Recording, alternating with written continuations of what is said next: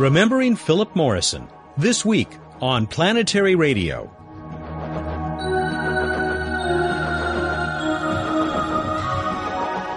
Hi, everyone. Welcome to Public Radio's travel show that takes you to the final frontier. I'm Matt Kaplan. Dr. Philip Morrison passed away on April 22nd at his home in Cambridge, Massachusetts. In his 89 years on this little planet, his mind and spirit encompassed the entire universe. We'll talk about the man and his legacy with Harvard physicist and SETI researcher Paul Horowitz, and former head of the Jet Propulsion Laboratory, Bruce Murray. That other Bruce, Bruce Betts, will also be here with another What's Up segment. And here's a quick look at some of the headlines circling our planet and others. You've probably heard that NASA has pushed back the launch date for Space Shuttle Discovery. The new window for the so-called return to flight mission is July 13 to 31. Deep Impact has found its deep space destiny. With almost two months to go till its spectacular collision, the probe has taken its first picture of Comet Tempel 1. You can see it at planetary.org. That's where you can also check up on those plucky, if slightly cranky Mars rovers, Spirit and Opportunity. They continue to explore the surface of the red planet in spite of minor mechanical and software glitches. Opportunity was crossing some sandy ripples when it unexpectedly got caught in one of them, burying itself up to its hubcaps or at least to where its hubcaps would be if it had any. Principal investigator Steve Squyres says the team will take its time figuring out how to extricate the rover. Q&A with Emily is up next. She's enjoying the world's first and biggest light show. It's far out, man. I'll be right back.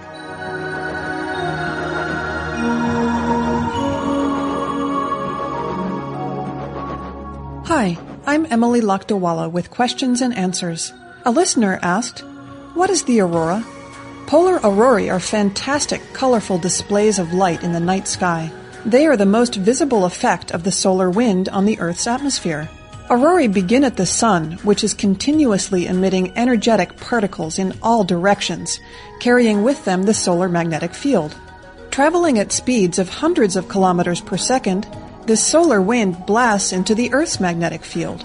Solar wind particles can jump to the Earth's magnetic field lines. The particles cascade down the magnetic field lines toward the poles, where they collide with neutral atoms in the Earth's upper atmosphere. The collisions excite electrons. When the electrons drop back down into lower energy states, they emit colored light. The Earth isn't the only planet that has such light shows. Stay tuned to Planetary Radio to find out more.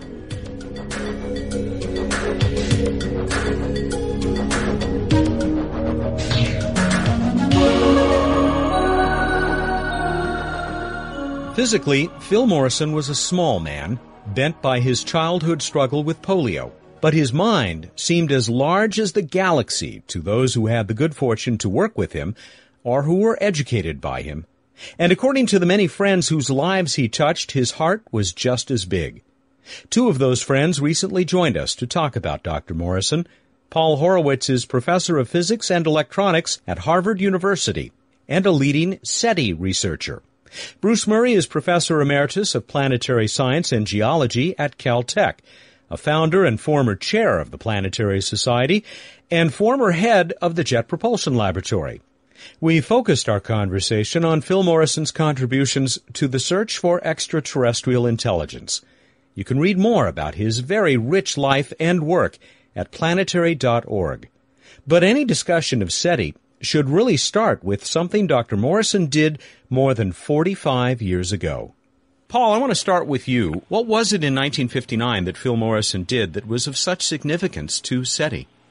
Well, 1959 was the year in which the Cocconi and Morrison paper, very short paper, about three pages, came out in the international journal Nature.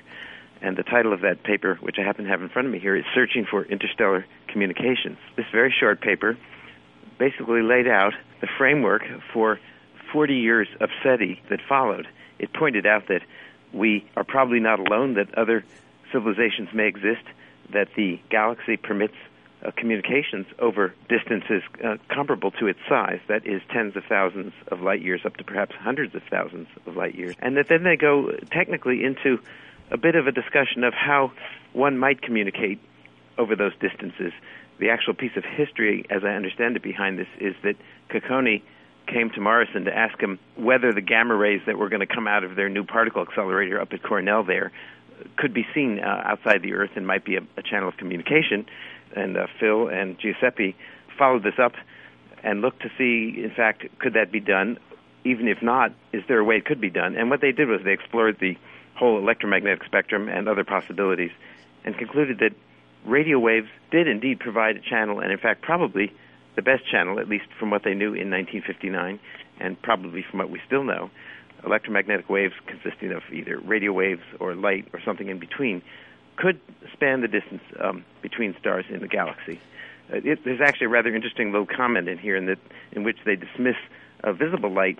Uh, this was, of course, before the invention of the laser. But they say here that if you wanted to operate in the visible or gamma ray, it would require either, very great power or very complicated techniques, presumably arrays of searchlights. And of course, we'll probably come back to this because nowadays, nowadays there are lasers, and, and in fact, it, it is a very good technique. This paper ends with a wonderful little line here. They say uh, the probability of success is difficult to estimate, but if we never search, the chance of success is zero.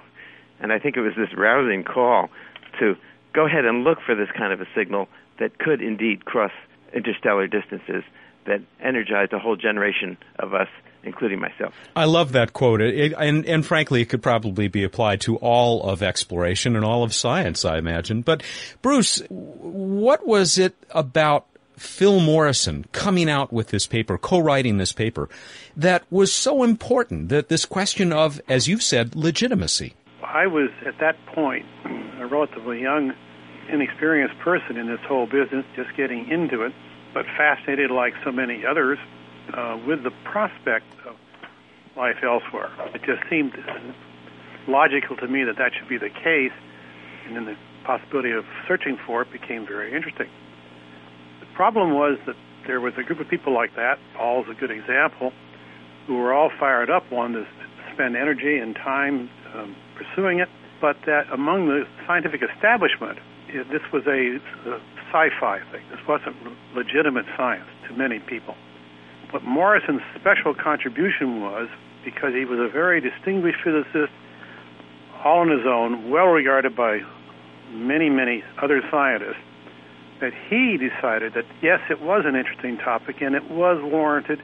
And furthermore, he wrote this paper, which was published in a very distinguished international science journal, and that changed everything in many ways because it meant that people like Paul could legitimately or should, could seek telescope time and other support and point to such a paper as the, the legitimate way to do it. It wasn't just their own personal hunch. And it's hard now to emphasize quite how important that really was. So, ironically, Phil's most important thing, I think, was not so much in laying out the strategy, which he did, that would have been figured out eventually anyway. But by using his credibility, which he was one of the few people who had it and wanted to, to enable this whole thing to get started, probably 10 or 20 years earlier than it might have otherwise. Paul, did did uh, Phil Morrison's uh, interest in SETI uh, wane over the years, or, or did he continue to make contributions? Uh, no, I think if anything, it waxed. Um, Phil was a lifelong friend of SETI. He, for instance, chaired or led the study that led to the SP 419 uh, document about uh, the search for extraterrestrial intelligence. Perhaps more interesting to those of us actually doing the search, uh, he came up with just terrific ideas. Uh, for instance, uh, in our radio search right here in, in Massachusetts, using the radio dish that we took over, we started a search looking at this uh, special frequency of, of the 21 centimeter line, the emission line of neutral hydrogen in space. That is, by the way, the most abundant atom in the universe. And this line uh, is used for radio astronomy to map out galactic arms and is surely known to, to radio astronomers everywhere, not just on our planet. Uh, we were looking at this line, which, which uh, I should point out was, was uh, suggested in the Cocconi and Morrison paper in 1959. But the line is a narrow line, and the question is, what do you do about the fact that your planet is moving uh, relative to the, our sun, and then our sun is moving relative to other stars. Would the people at the other end uh, compensate for that motion, or what? And Phil pointed out that this is a problem, and in those days when we couldn't cover the entire radio spectrum, and that's still the case, you look for a simplifying principle. And he wrote me a wonderful letter. It must be in the late '80s, in which he said, "Sure, you could you could expect them to compensate for your Doppler shift, or you could compensate for their Doppler shift. By the way, this letter is typed out, and it's it's got little cross outs, and it's got little things drawn in it, and it's just just a wonderful thing." But he says there is a universal frame that astronomers everywhere must be aware of, and that is the frame in which the black body radiation of the Big Bang is isotropic, looks the same in every direction. At this time, it was becoming known how our motion relative to that reference frame, and he pointed out uh, this is where you should look, and this led to the experiment which we called META, and in particular its choice of radio frequencies at which to listen. We followed up on this and looked at, at three frequencies, one of which was this this 21 centimeter line reference to this magic frame. So Phil Phil would come up with wonderful things, and when you thought you were all out of wonderful things, he came up with something completely new. We are paying tribute to one of the great figures in science, one of the great human figures of our time, Phil Morrison, who passed away just a few days ago at the age of 89. Our guests are Bruce Murray and Paul Horowitz, and they will rejoin us as we continue the conversation right after this. This is Buzz Aldrin. When I walked on the moon, I knew it was just the beginning of humankind's great adventure in the solar system. That's why I'm a member of the Planetary Society, the world's largest space interest group. The Planetary Society is helping to explore Mars. We're tracking near Earth asteroids and comets. We sponsor the search for life on other worlds, and we're building the first ever solar sail. You can learn about these adventures and exciting new discoveries from space exploration in the Planetary Report. The Planetary Report is the Society's full color magazine. It's just one of many member benefits. You can learn more by calling 1 877 Planets. That's toll free 1 877 752 6387. And you can catch up on space exploration news and developments at our exciting and informative website, planetarySociety.org. The Planetary Society, exploring new worlds. We are talking about Dr. Philip Morrison on Planetary Radio this week. We don't often do tributes, but we sure felt that this was someone who uh, had had earned this many times over. And we have two very special guests who did cross paths with Dr. Morrison. Paul Horowitz is professor of physics and professor of electrical engineering at Harvard University, a SETI pioneer in his own right. Bruce Murray is the former chairman of the Planetary Society, also co-founder.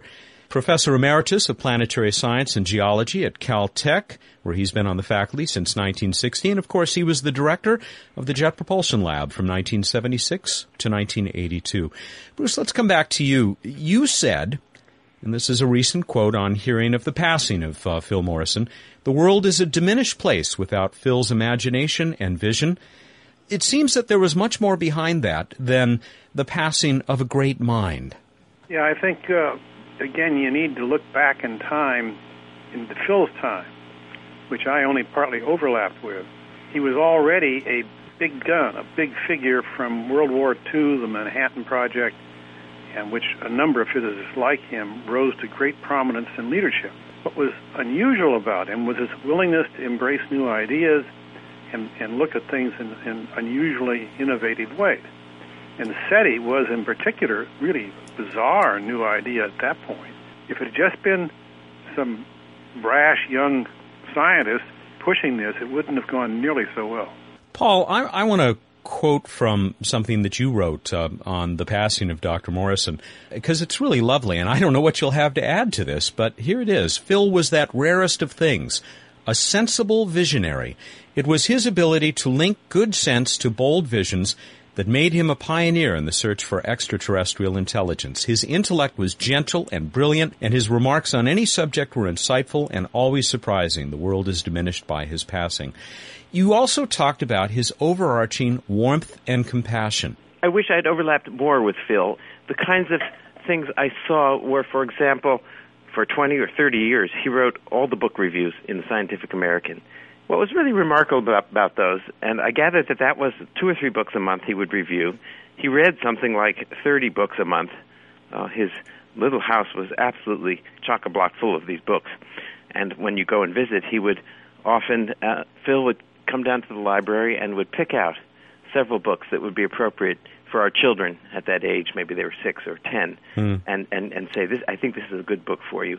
Uh, Phil wrote those reviews, each one as if that was his field of expertise. He wrote it with the knowledge and the breadth of perspective that just sounded absolutely genuine, and and it was a mind like Phil's that could do that. But when you came to his house, it was his spirit as much as his mind that enveloped you. He would he would smile in a wonderful way, and he would when he would say something that was unexpected, he would look at you with that little bit sort of a slightly impish grin, and just wait until you caught his meaning, which was always subtle, and then he'd give this wonderful smile, and you just felt as if you were entering a very warm and intelligent place. I so miss those book reviews in Scientific American and the column that he and his uh, wife wrote after he uh, he gave up the book review position. Uh, they were part of my introduction to uh, the love of science. Bruce, Dr. Morrison, also participated directly in the Planetary Society. Was he, he was a member of the advisory board? Yes, from the beginning, and he was a not just a member. He was the person you could always, you know, your go-to man. You could always count on his help in a cheerful and effective way, and he would channel his energies into things like the Planetary Society, which helped us enormously. And it was this generosity of spirit and imagination together that I think so many people miss. And that was the basis of my comment about how much we're diminished by his passing. It isn't just his science, not even just his advocacy for SETI, but it was his general ability to, and willingness and warmth to give to so many different elements of our technological society that needed this kind of support.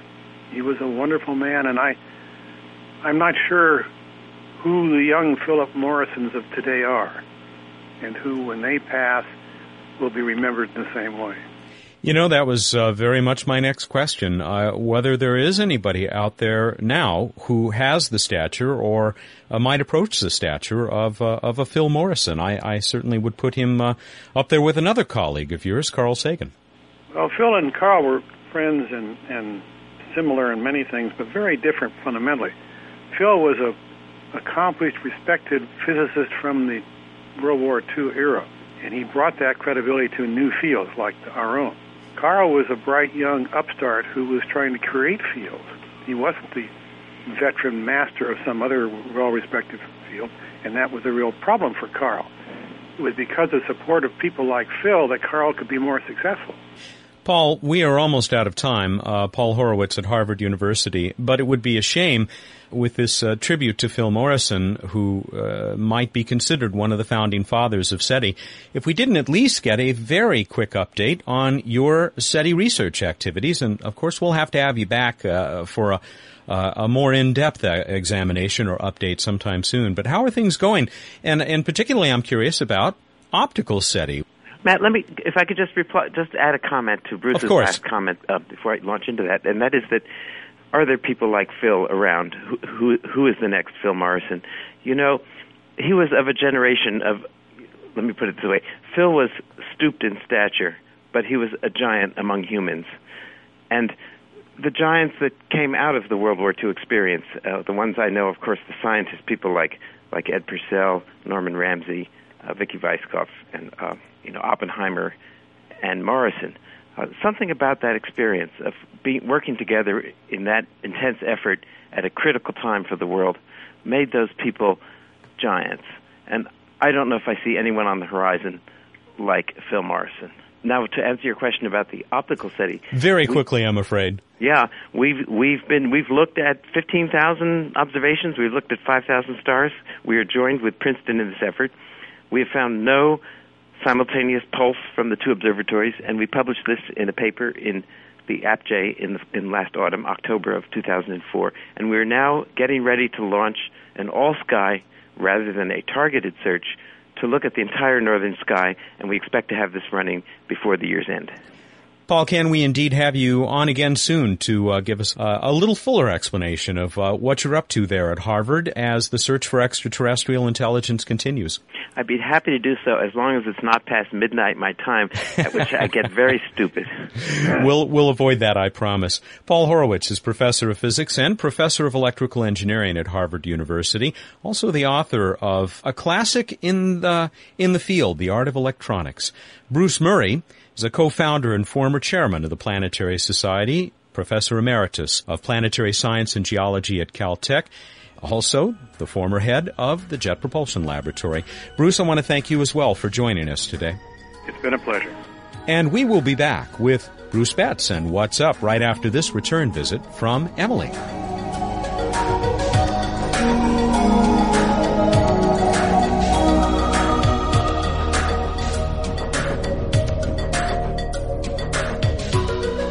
I'm Emily Lakdawalla, back with Q&A. The fantastic light shows of polar aurorae aren't just confined to the Earth. In fact, any planet with an atmosphere and a magnetic field has an aurora. Mars and Venus have atmospheres but no magnetic field. And for Mercury, it's the other way around. So the Earth's is the only aurora in the inner solar system. Beyond Mars, though, there's plenty of activity. The aurorae on Jupiter and Saturn are particularly spectacular though their activity is most visible in ultraviolet, not visible light. Aurorae have been observed on the planets Uranus and Neptune, and also the moons Titan and Triton. Aurorae have even been observed on Io, which has no permanent atmosphere. Its frequent volcanic eruptions can create a temporary atmosphere, which means that an observer braving the violent environment on Io could sometimes see auroral lights all the way down to the ground. Got a question about the universe? Send it to us at planetaryradio at planetary.org. And now here's Matt with more Planetary Radio.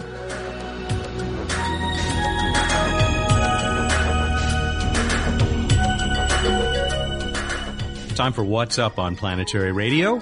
Dr. Bruce Betts is here. He's the director of projects for the Planetary Society, and he joins us every week. Don't eat that microphone. I'm hungry. Just say hi. You can eat right after this. All right. Hi, everyone. What's up, Bruce? What's exciting is our big bright friend Venus is back playing with us in the evening sky.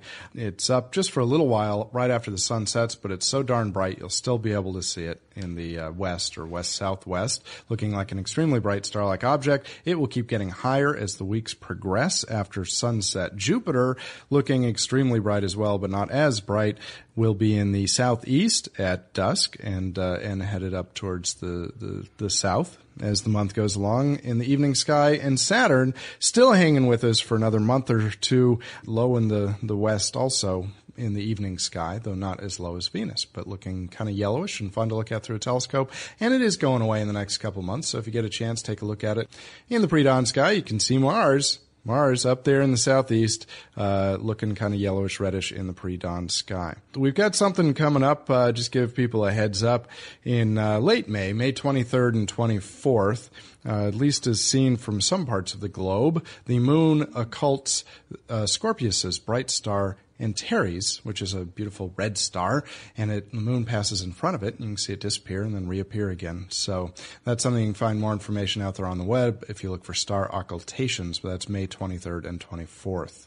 This week in space history, on May 5th, 1961, Alan Shepard became the first American in space on his suborbital flight. Moving on to random space facts. Neutrinos. I love neutrinos. Me too. They're so weird. right now, coursing through your body, Matt, and everyone else listening to this are tens of billions, if not hundreds of billions of neutrinos, but wait, per second. These are these weird, weird, weird subatomic particles that do not interact with stuff. They do not like to play with, they do not play well with others. So they just course through your body. Most of them are coming from the sun. The sun puts these bad boys out. And, uh, they have been crucial to our understanding of the deep interior of the sun and such things. But we don't have time for more of that. But the random space fact for today, right now, there are billions of these suckers going through you. And I also mentioned one other point, a strange point I had from a, uh, an astrophysics professor at, at Stanford, which was that uh, on average, even with these billions per second, your body will absorb or even just scatter one neutrino in your entire lifetime. Wow. He pointed out that you also die only one time in your lifetime. Coincidence? You be the judge. Death by neutrino. On to our trivia contest. We asked you, what was the last of the robotic surveyor series that explored the moon prior to Apollo for the United States? How'd we do, Matt? tons, tons of entries. Yay! All of them correct. I don't think anybody got it wrong. And uh, a number of people who felt properly chastised by your trick question last week. They, they mostly loved that about the nine wheels in Lunoc 1, Lunoc 1. Uh, well, Lunokhod 1. Lunokhod 1, sorry. Uh, another moon question this Yes, which week. means moonfish in Russian. Is that true? No, not at all. he had me going there. That would be Lunac Cod. Yeah. Yeah, okay. That, that was the joke. Yeah. I get okay. it. Jeffrey Williams, he not only sent us the correct answer, he is not the winner this week, I'm afraid. He didn't send us his address, but look at this. He sent us a whole table uh, describing all of the surveyor missions. So thank you for that, Jeffrey. It made for interesting reading. But here's our winner. Maurice Sluka, longtime listener, longtime entrant in the uh, uh, space trivia contest here on What's Up. Maurice said, Surveyor 7 landed January 10, 1968 at Tycho Crater. Uh, Maurice uh, wrote to us from Prince George, British Columbia, and that is where we will be sending not a planetary radio t-shirt, but one of those lovely solar sail posters. Congratulations, Maurice. Indeed, commemorating the upcoming uh, Planetary Society Cosmos One Solar Sail mission coming soon to a planet near you. Uh, find out more at planetary.org slash solar sail. But in the meantime, answer the following trivia contest so you can win a beautiful Cosmos One Solar Sail poster. Back on neutrinos, what are the three flavors of neutrinos? Vanilla, chocolate, and strawberry. Oh God, now I have come up with a new question. I'm sorry, I do that now and then. I just forget myself. Okay. See if you can come up with three other flavors. Now there's three different types of neutrinos. What are they called? Go to planetary.org slash radio to find out how to email us your answer and win in our fabulous contest. Neapolitan neutrinos. Get those entries into us by May 9, May 9, 2 p.m. Pacific time, and you will be entered in this latest space trivia contest on What's Up. I always try to kind of separate off the strawberry neutrinos. Uh, it just doesn't I know. work for me Nobody in. likes them. No one likes them. They're probably the ones that kill you. just out of spite. Is there anything else we should know about before we say goodbye? Yes, there is. We have a new contest here at the Planetary Society, the Great Comet Crater Contest. Deep Impact spacecraft, NASA's Deep Impact, will slam an 800 pound ball of copper into Comet Tempel 1 on July 3rd or 4th, depending on your time zone. We ask you to guess how big the crater will be formed by the impactor. And we have lots of information for you that'll help you make an intelligent, educated guess or, you know, you can just guess randomly. In any case, go to planetary.org and you will find a link to enter our comet contest. And uh, we've got prizes for that. The big grand prizes are actually pieces of uh, the material that made the spacecraft from, engraved with spiffy stuff.